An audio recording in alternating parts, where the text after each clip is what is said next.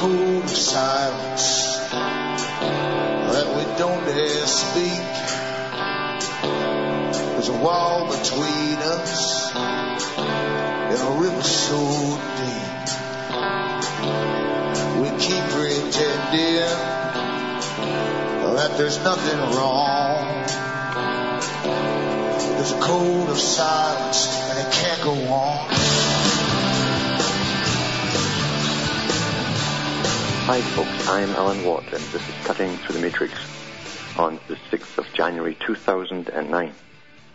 For the newcomers, and there will be newcomers coming into the show, look into cuttingthroughthematrix.com website and you can download as many of the talks I've given in the past as you wish and they're all free. You can also look into Alan Watt Sentient Sentinel.eu and find written transcripts of these talks written in the various languages of Europe and you can download those and pass them around to your friends or read them at your leisure. You know, we are in a stage of tra- uh, change, as transition, as they keep calling it, to the top transition. This is the century for transition where supposedly at the end of a hundred years, which ties in with the hundred years war that Mr. Rumsfeld kept talking about, and kept wondering what does he mean? It wouldn't take a hundred years to finish off the Middle East. Well, he wasn't talking about the Middle East. He was talking about the big agenda, the agenda that's been planned for an awful long time, and it's been brought about surreptitiously and through stealth by big foundations, big non-governmental organizations coupled with the United Nations and funded by all the big eugenicists that, that ever, ever existed the big foundations themselves. And we're so used to it, we're so used to their programs on television and their expert panels and so on, that now that it's all out in the open, that they want to change society itself and, and the very the very types of humans that we are, in fact. They've declared there's too many of the base types left, that's the majority according to them. And they want to rebuild the whole the whole planet and vastly reduce the population. And that's what all the hype is about, about sustainable development. It, it's just another cover for massive depopulation, which was always the agenda of the eugenic societies. But as I say, they're out in the open now. And they could only come out in the open in an age where the public had been so dumbed down and so used to their propaganda, never realizing that it was propaganda. We've watched all the nature shows, and gradually, bit by bit, we've been shown that this is how it is in nature. Every animal feeds on some other animal, and the fittest survive, the strongest survive. The, the weak and the elderly die off, and all this kind of stuff. And uh, they started to show us the same stuff, things even going further in, in nature a few years ago, where they'd actually show you the animals killing each other, which was a first. I remember seeing one of the first ones. And that again was to get it through our, our thick heads that uh, we're just, just another animal and there's too many of us. And then, of course, the other programs that would augment those kind of programs were the expert talk shows talking about baby boomers coming to age and just can't cope with it economically and all this kind of stuff. That's why it's all out in the open now because we've all been brainwashed by osmosis, as they call it, I think it was Huxley and others said that the general public don't really think or reason things out.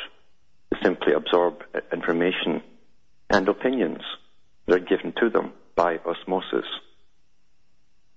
When you think about how much bombardment we've had of data our whole lives long, from irregular music shows on radio and the ads in between and little comments in between and the little talks give it in between, we've all been brainwashed in a thousand different ways to accept the fact that everything now is in our face. And most people, unfortunately, do accept it. I've had relatives of mine over the years who watched all these programs and things who say, yeah, I guess there's just too many of us. And I always say to them, well, are you going to be the first to go? You volunteer? I'll be back with more after this break.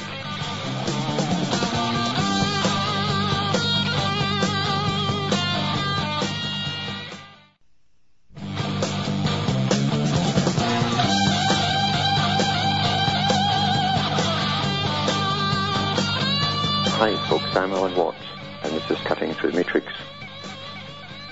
And I've been discussing how we've all been brainwashed. The, the beautiful technique of brainwashing generally means that those who are the victims never know it. That's why it's very successful. And we live in a scientifically indoctrinated age. An age where literally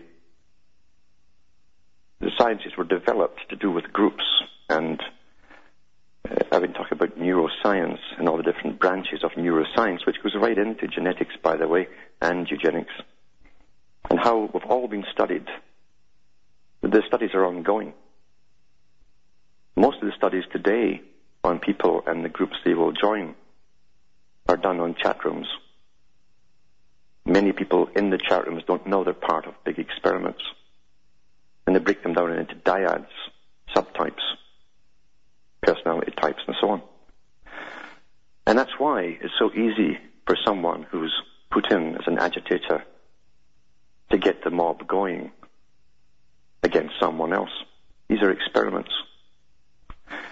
And I've had a few of these experiments pulled on me over the years, always from the same group, on one particular forum.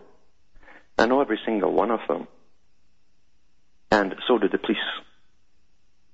Because lately I've had threats come from the same group again. This group even had the gall to put up a fake website with my name on it at one point. And you turn to the first page, the first link took you off to someone, I know his real name, called Andrew. And it was an anti-Semitic rant. So that was tried on me before. And now the same character has got the mob all geared up to try and harass me. So I have to warn you, every single one of you in the website is being monitored by the cops. Because you see, malicious intent and threats are taken seriously. And I take threats against myself and my life and my dog very seriously. So let that be a warning to all of you in your own states of locked up paranoia. Now, I hate to even go off in that direction, but that's what you get when you start to get known. If you're not saying the kind of things they want you to say, or you're not agreeing with their particular spin on something, they'll come after you. That's the mob. And most of them, as I say, are just that. They're the mob. They don't think. And they're easily riled up by someone who knows the techniques. So they're the fronts.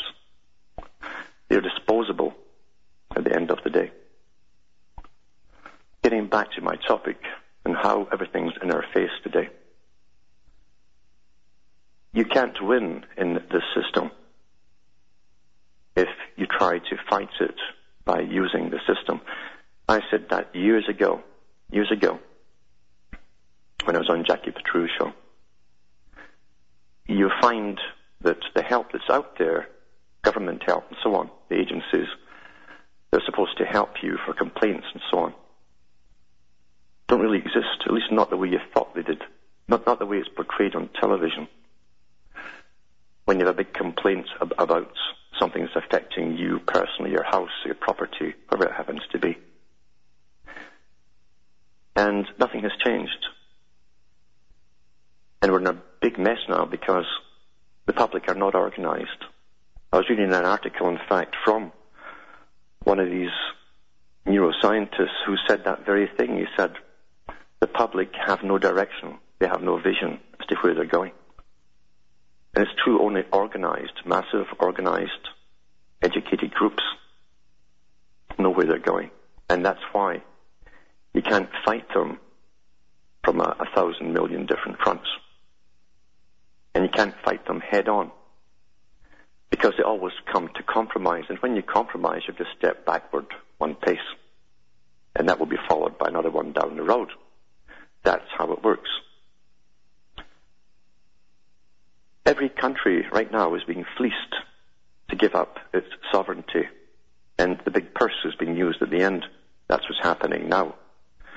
Why, oh why, would they be pushing ahead with all the Kyoto treaties and all of the massive amount of money they're going to rip from the public's pockets to pay for it all at a time when we're going in, and we are really in a depression. We're going into depression pretty fast.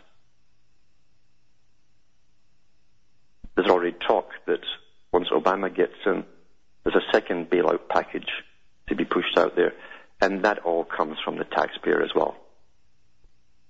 Taxes are going to skyrocket in the U.S. very quickly. And don't believe they're going bring things back to what we thought was normal. Normal never returns again. Normal is always back in the past somewhere, amongst all the other normals that preceded it.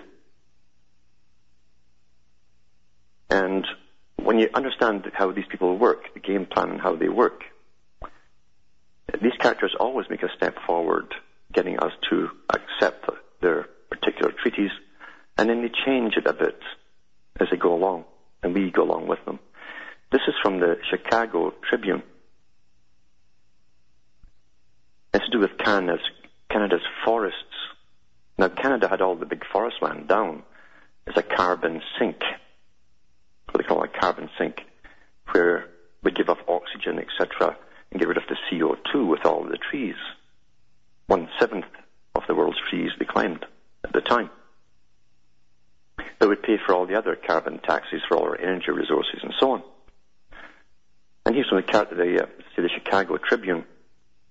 Canada's forests, once a huge help on greenhouse gases, now contribute to climate change. Canada's vast forests, once huge absorbers of their gases, now add to the problem. By Howard Witt, Tribune correspondent, January the 2nd, 2009.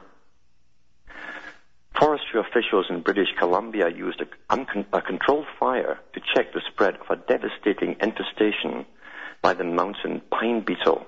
This from Reuters, which is showing you, which was 2005. So they're pulling an old photograph. Now, the pine beetle goes up and down like a yo-yo depending on the, the, the seasons that you're in. It depends too if you're going through a, a, few years of a hot spell or a few years of a cold spell. They die off in the cold spell. We're going through the cold spell now. Because weather is never ever static. Says Vancouver, as relentlessly bad as the news about global warming seems to be, with ice at the poles, again they're using the old data, with ice at the poles melting faster than scientists had predicted, and world temperatures rising higher than expected, there was at least a reservoir of hope stored here in Canada's vast forests. The country's 1.2 million square miles of trees have been dubbed the lungs of the planet. So once again, you get a picture in your mind so you can, you can identify with something. Lungs of the planet by ecologists because they account for more than 7% of Earth's total forest lands. They could always be depended upon to suck in vast quantities of carbon dioxide naturally cleansing the world of much of the harmful heat trapping gas. Which again is all BS because, because carbon dioxide is a natural component of our atmosphere. It says here, but not anymore. In an alarming yet little noticed series of recent studies, recent studies mind you, scientists have concluded that Canada's precious forests, stressed from damage caused by global warming, insect infestations and persistent fires, have crossed an ominous line and are now pumping out more climate changing carbon dioxide than they are sequestering. It says here, worse yet, the experts predict that Canada's forests will remain net carbon sources as opposed to carbon storage sinks until at least 2022 and possibly much longer. So now Canada, it means that Canada is going to have to pay more money out for having all these trees which they claim now are a danger. There's no pleasing these guys. You can't, can you? I mean, they can churn out as much bogus science as they want forever. We are seeing a significant distortion of the natural trend, said Werner Kurz, senior research scientist at the Canadian Forest Service and a leading expert on carbon cycles in the nation's forests.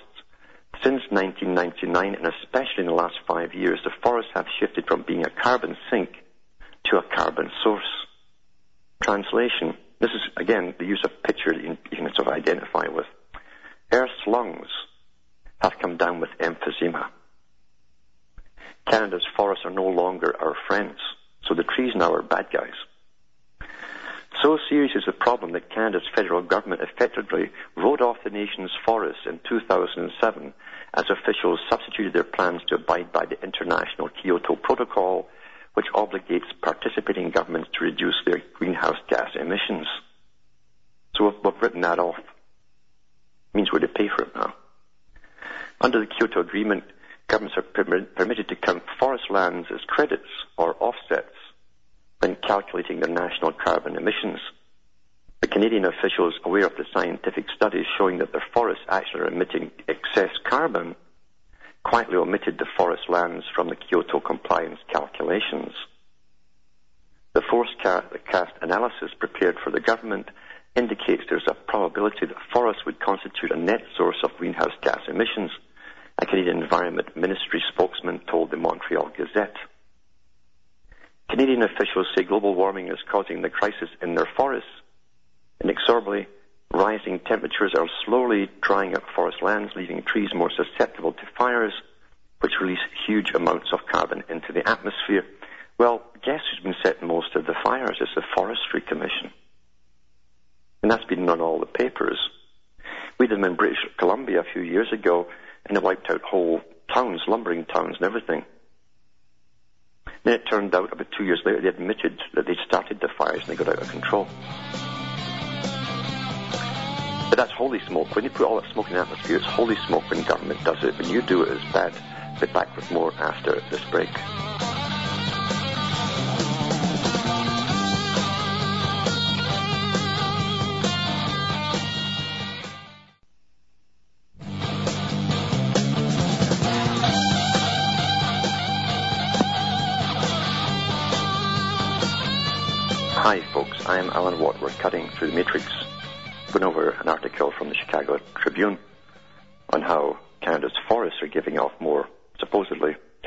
Dioxide than they're, they're taking in. This is what they're telling us now. And of course, they're still using the old data that we're going through our global warming cycle when we're actually going through a cooling cycle and have been for a few years. But what's the facts got to do with an agenda? It says bitter cold Canadian winters used to kill off much of the pine beetle population each year, naturally keeping it in check. But the milder winters of recent years, I don't know where they're getting this from, have allowed the insect to proliferate. That's what's causing some of our forests to switch from a carbon sink position to a source position, said Jim Snetsinger, British Columbia's chief forester. Once those infested trees are killed by the pine beetle, they're no longer sequestering carbon, they're giving it off. Snetsinger noted that eventually, over the course of a generation, some of the dying forests will begin to regenerate and once again begin storing more carbon than they release. But the foreseeable future, they say, their models, now they're using computer models again, which always give them the answers they want, So that Canada's forests will stay stuck in a vicious global warming cycle, even though we're in global cooling. Again, but what does the facts matter here? Both succumbing to the effects of climate change and as they decay and release more carbon, helping to accelerate it. So that's starting a whole new debate over commercial logging, which is one of the Canada's biggest industries. Then in, in environmentalists are all jumping on top of it too, and every, everyone's getting in on the act of this shenanigan, as I call it, because that's what it is. It's a shenanigan. Now, years ago, and since then, I've been talking about the United Nations and how it was set up to be a big front organization for all of this agenda to bring in the world system. H.G. Wells wrote about it in The Open Conspiracy. He wrote about it too once they started off the League of Nations. He said, now we can bypass elected politicians and literally bureaucrats and agencies within bureaucrats will can will basically talk to other bureaucrats at the United Nations and bypass the political process altogether. Well, that's that's happened, and that became, of course, the United Nations. And remember who funded the United Nations into existence? The Rockefellers put up the land that it was built on in New York. And they were the heads of the American Eugenics Society and had laws set out at that time which they pushed and got into effect, where they were sterilizing what they called the feeble-minded and just the wrong types by law. I also mentioned that the United Nations, with its Department for Food and Agriculture, have eventually the, the mandate to handle all of the world's food supply, and they will dish it out, proportion it out to the different nations, or states as they like to call them, or regions. And the whole idea is that you don't get an increase if your population increases. In fact, it will decrease. It will decrease because they'll tell you this is the limit, and a few years later they'll say, well, to drop the limit, we don't have enough food.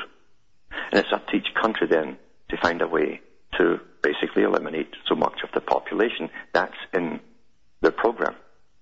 Read it up for yourselves. Read the history of it up for yourselves too. It's a lot of work. This is from the, the Mail Online. And it's January the 5th, 2009. Britain must set population limit to safeguard national security, say experts, the experts again, by Daily Mail reporter. Says here, Britain must set a maximum population level if it is to avoid destroying the environment. So here's the environment coming into it and putting national security at risk, say experts. Now listen, the Optimum Population Trust, very important organization. It's not based just in Britain. They now have them all over in every country. So the Optimum Population Trust has written to ministers calling for a policy of zero net migration, matching numbers allowed into Britain each year to numbers leaving. But it goes beyond that because when Margaret Thatcher was in as the Prime Minister, she said she had to open the doors to immigration wide open because the people had obeyed their government's instructions and been very good and had their 1.2 children, etc and she said there weren't enough children getting born to pay off the national debt. That was the reason for opening the doors to massive immigration.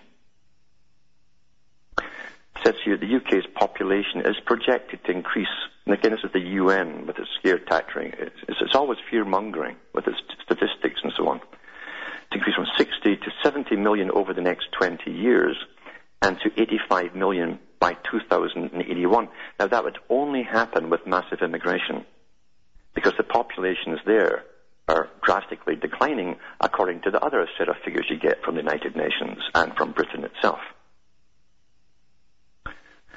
Experts are demanding a Royal Commission to establish an environmentally sustainable level, human sustainability, an environmentally sustainable level of population.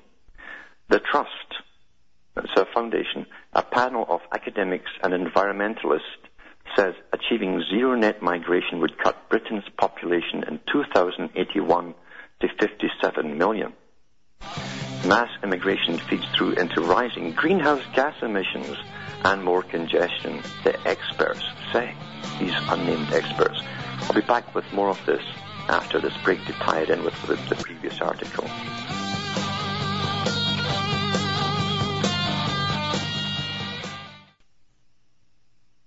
You're listening to the Republic Broadcasting Network because you can handle the truth.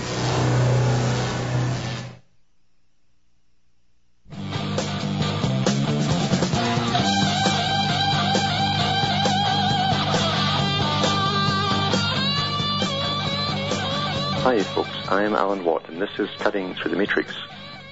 And I'm tying different articles together to show you the pattern, how it all works together to shape our minds.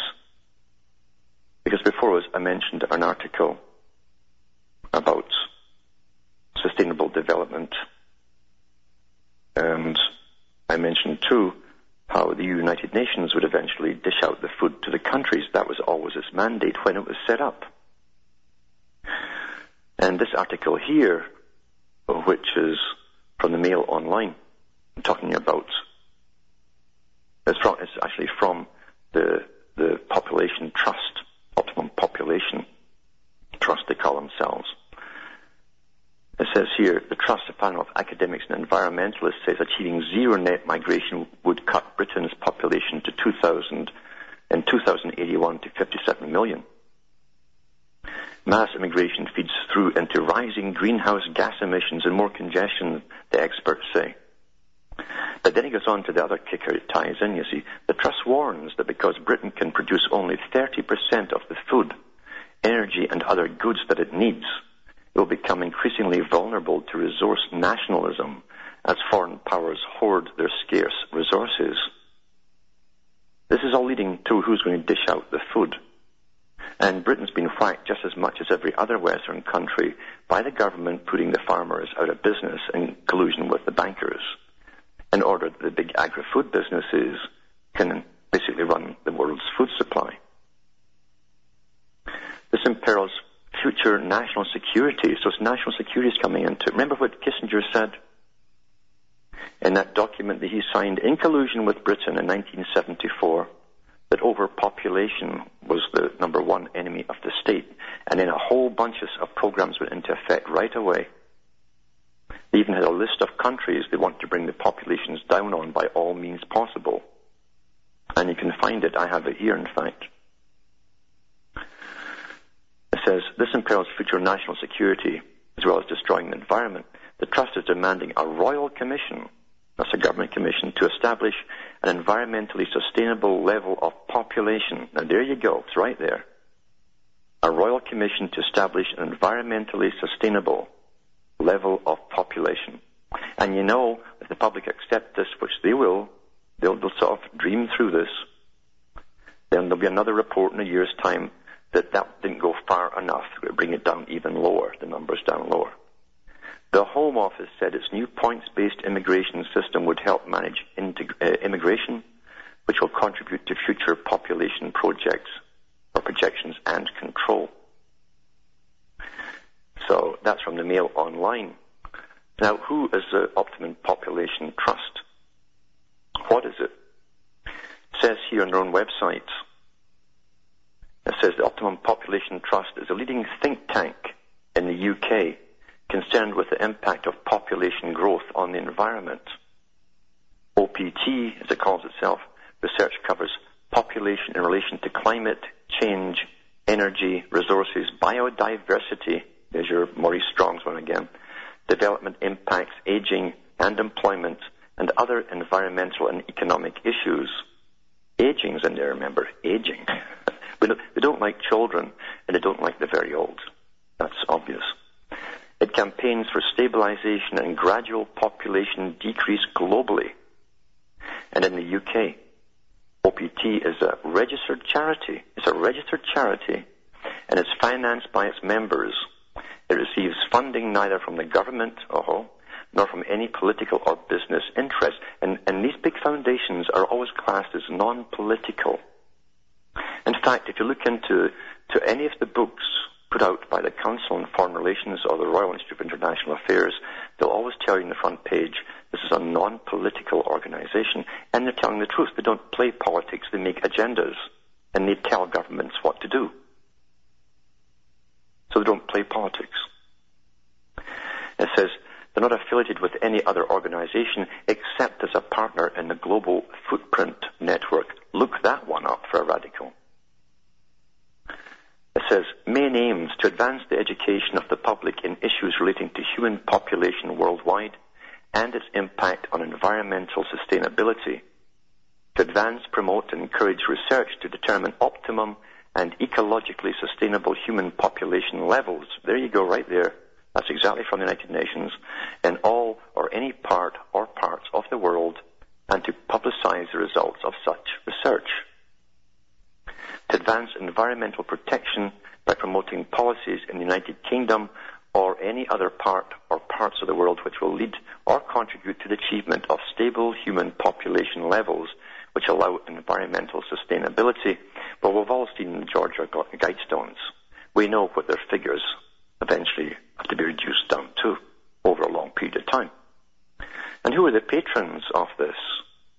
Who are the patrons? Professor Sir Partha Dasgupta, Frank Ramsey Professor of Economics, University of Cambridge.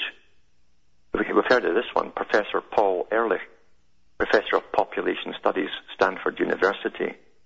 Did you know that Jane Goodall was in it? Jane Goodall, founder, Jane Goodall Institute and UN Messenger of Peace, United Nations Mem- Messenger of Peace. It has other ones, Susan Hampshire, actress, Professor John Guillebaud, Professor co-chair of OPT, Emeritus Professor of Family Planning and Reproductive Health, that's abortions, University College London, former Medical Director, Margaret Pyke Centre for Family Planning Abortion Clinics, Professor Aubrey Manning, OBE, Emeritus Professor of Natural History, University of Edinburgh, Professor Norman Myers, CMG, visiting fellow, Green College, Oxford University, and at universities of Harvard, Cornell, Stanford, California, Michigan, and Texas. They get around these guys, don't they? Sarah Parkin, OBE, founder, director, and trustee of Forum for the Future, is another one. See, they all tie in together. There's, there's hundreds of them, all working together. And director of the National Environment Research Council and the Leadership Foundation for Higher Education and head teachers into industry. Jonathan Porritt, CBE, founder, director of Forum for the Future, and chairman of the UK Sustainable Development Commission. These all sound awful, awful like they work for government, but these are all private organisations that tell governments what to do. See, this is the real democracy. They tell governments what to do. They're big segments of society, well funded, massive lobby groups. And here's a kicker. This is, this is a winner, a sweetheart, this guy. Sir Crispin Tickell, GCMG KCVO, Chancellor of Kent University, Director of the Policy Foresight Programme at the James Martin Institute, and former UK, United Kingdom Permanent Representative on the United Nations Security Council. That was by the government. So the government is, is completely immersed with this stuff.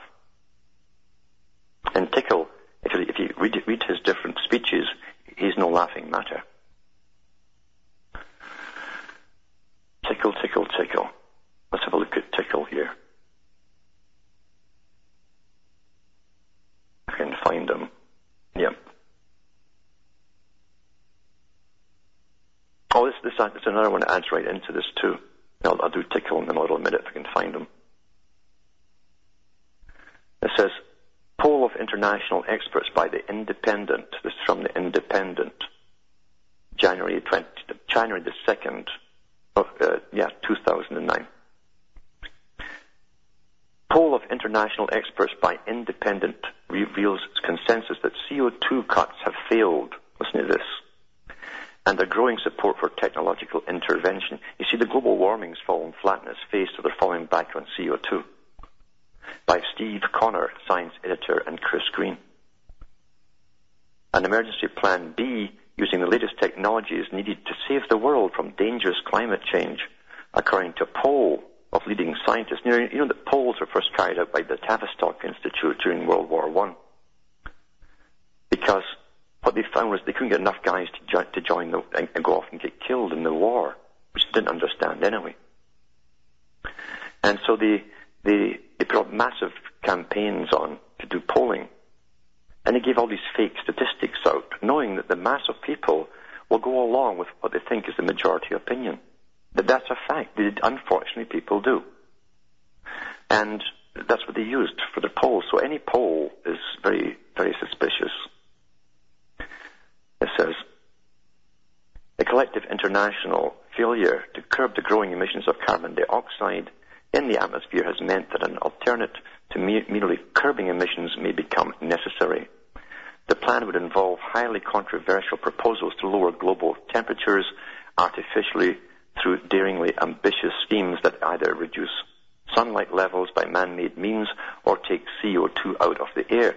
This geoengineering approach, including schemes such as fertilizing the oceans with iron to stimulate algal blooms, would have been dismissed as a distraction a few years ago, but is now being seen as the majority of scientists, or by them, uh, we surveyed, as a viable emergency backup for a plan that could save the planet from the worst effects of climate change, from the weather, you know, at least until deep cuts are made in CO2 emissions. They also talk about seeding the planet with, with, with again, the metallic particles in the air and even sulfur. Isn't it amazing they're bringing this out now when they've already been doing that for over 10 years worldwide? In some parts daily, such as here where I live. It says here, what has worried many of the experts, who include recognized authorities from the world's leading universities and research institutes, as well as Nobel laureate, is the failure to curb global greenhouse gas emissions through international agreements, namely the Kyoto Treaty and recent studies indicating that the Earth's natural carbon sinks are becoming less efficient at absorbing man-made CO2 from man-made CO2 from the atmosphere. Levels of CO2 have continued to increase during the past decade since the treaty was agreed, and they are now rising faster than even the worst case scenarios from the Intergovernmental Panel on Climate Change. That's all these these, these hired horror scientists that are getting their paychecks on this are lifelong if they can keep it going. And churn out all these false studies from their specially made computers that gives them all the things they want to hear. In the meantime, the natural absorption of CO2 by the world's forests and oceans has decreased significantly. So here they are talking about doing all these weird things to to remove CO2 from the atmosphere. Massive things. Now you know yourself, as I say, they've been spraying the skies for donkey's years now. And it's had its toll on the effects, the physical effects uh, on, on, humans. There's never been a, a time when there's so much bronchial problems ever. In a time when all our industry is gone, that they're not sitting pushing smoke out of big chimneys. The industry's all off in China. And they're still harping on about too much pollution, but they've changed it now to CO2. Something that's an invisible gas that's always there naturally. But they won't stop, as I say, until they've got what they want. And unfortunately, they, being the biggest organizations, with a, a ready, willing media to take them up on it, uh, will never ever get to the complete truth on anything. Going back to Mr. Crispin, this, this beautiful sweetheart that says no laughing matter, or, or Tickell, his name is Sir Crispin Tickell. He says, this is from an old document that gives you an idea of who he is, from the 7th of September 1991, talking point, what we must do to save the planet. He's been on the go for a long time with this, you see, getting well paid for it. The world faces a growing list of problems, overpopulation, dwindling resources, environmental degradation, industrial pollution, that's before all industry went totally, ozone depletion, global warming, and the rest. It is already too late to avert them, but we can still mitigate some of their effects and prepare ourselves for a different sort of world. Again, change is good, right? Over the last 20 years, there's been some progress towards this goal. A remarkable change in public awareness, that's all we've had is propaganda has led individuals, groups, governments, and international bodies in their different ways to take the first steps towards wisdom. These are to recognize that these problems exist and to, or I should say believe, should, should insert believe in there because it's a belief system, and to begin in piecemeal fashion to do something about them. But in relation to the size and scope of the issues, we have hardly started. We're still at beginning of the beginning and must learn not only to behave differently, but to think differently the most difficult of all is requires us to abandon assumptions, change habits, create new models of thought, accept different values, and see the world through other eyes.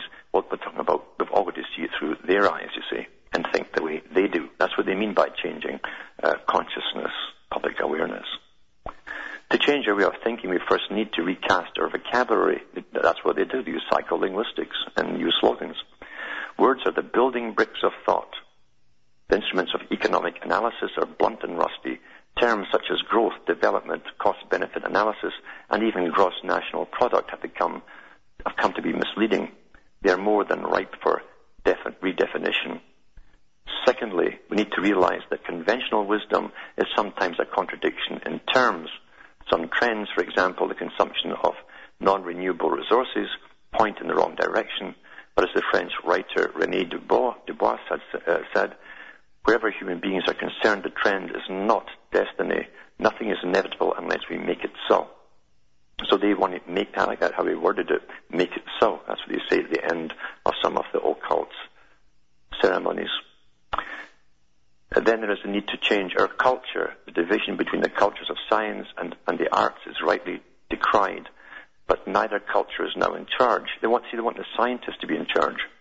Our real bosses are the business managers Even two centuries ago, Edmund Burke feared that the age of sophisters, economists, and calculators had come. Our problem is that calculations are usually short term. Finally, we need a value system which enshrines the principle of sustainable development. This is not a recent term. This is 1991. The concept can mean different things to different people, but the idea behind it is simple. You must devise models for a relatively steady state society. So there you are, from 91 to 2009, from that Optimum Trust I've just read, he's the same character running the whole thing, never changing one iota. He says, in which population size and broad balance in broad balance with availability of resources. Now, who is this character at all, this William, this, uh, this Crispin Tickell? At that time, Sir Crispin Tickell, as warden of Green College, Oxford, and was until recently British ambassador to the United Nations. This article is based on an address delivered to last week's meeting of the British Association for the Advancement of Science. That's from issue 1785 of New Scientist magazine, 7th of September 1991, page 16. So you can see, you can see how they've been at this for a long, long time.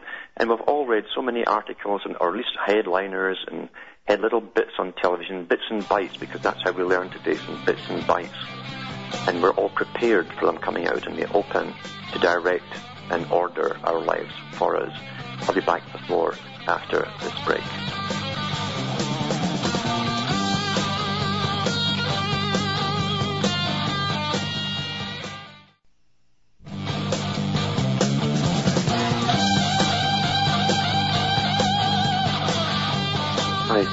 Alan Watt, cutting through the matrix. And this one last article I want to touch on here goes into the same topic because we've been in a war and most of us never ever knew it.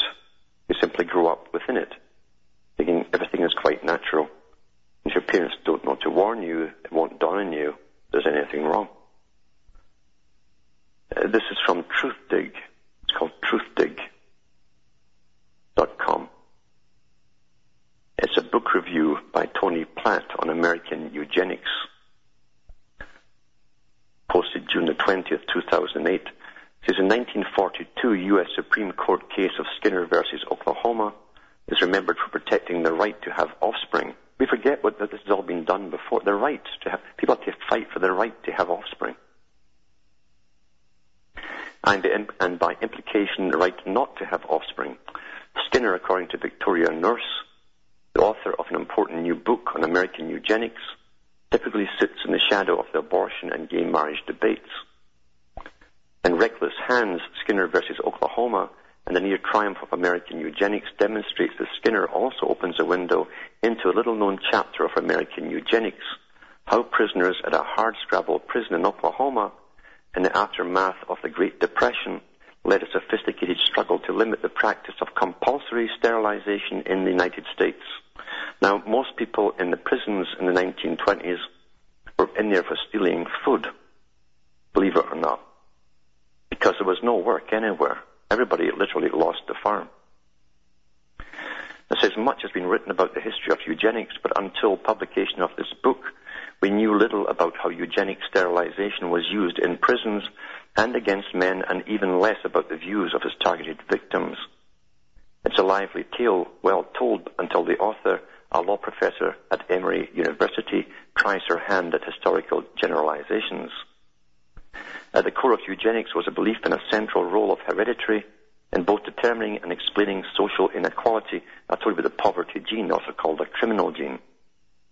Influenced by 19th century developments in genetics, medicine, and public health, eugenics was not a crack science. At the height of its influence, support came from some unlikely ideological bedfellows. It was endorsed by the Fabian socialists in England and racial scientists in Germany linked to birth control and progressive economic reforms in Denmark and to racial policies against itinerant gypsies in Sweden.